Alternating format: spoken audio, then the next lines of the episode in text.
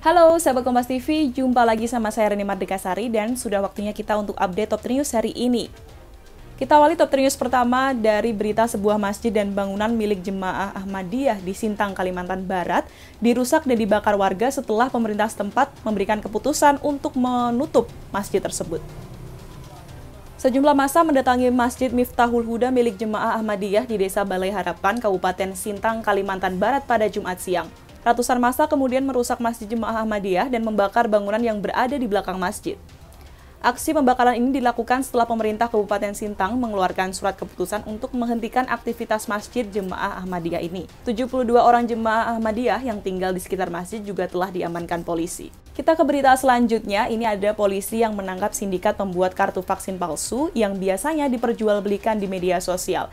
Polisi bahkan menyebut ini salah satu pelaku ternyata seorang staf kelurahan yang bisa mengakses data kependudukan.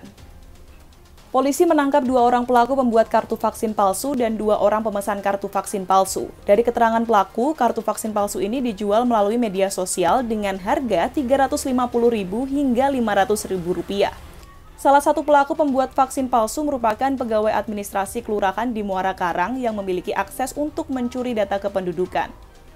Saat ini, sindikat pemalsu kartu vaksin ini telah menjual sembilan puluh tiga kartu vaksin melalui transaksi di media sosial. Nah, terkait dengan pemalsuan data vaksin ini, sahabat Kompas T V, dalam konferensi persnya, Menteri Kesehatan Budi Gunadi Sadikin telah memastikan jika pemerintah telah menutup semua data pejabat dalam aplikasi Peduli Lindungi. Langkah ini diambil pemerintah setelah data nomor induk kependudukan Presiden Joko Widodo yang digunakan untuk mengakses sertifikat vaksin Jokowi di situs tersebut bocor. Budi menyebut jika aplikasi Peduli Lindungi dibuat sebagai sarana warga untuk melakukan pengecekan status vaksinasi atau hasil tes COVID sembilan belas.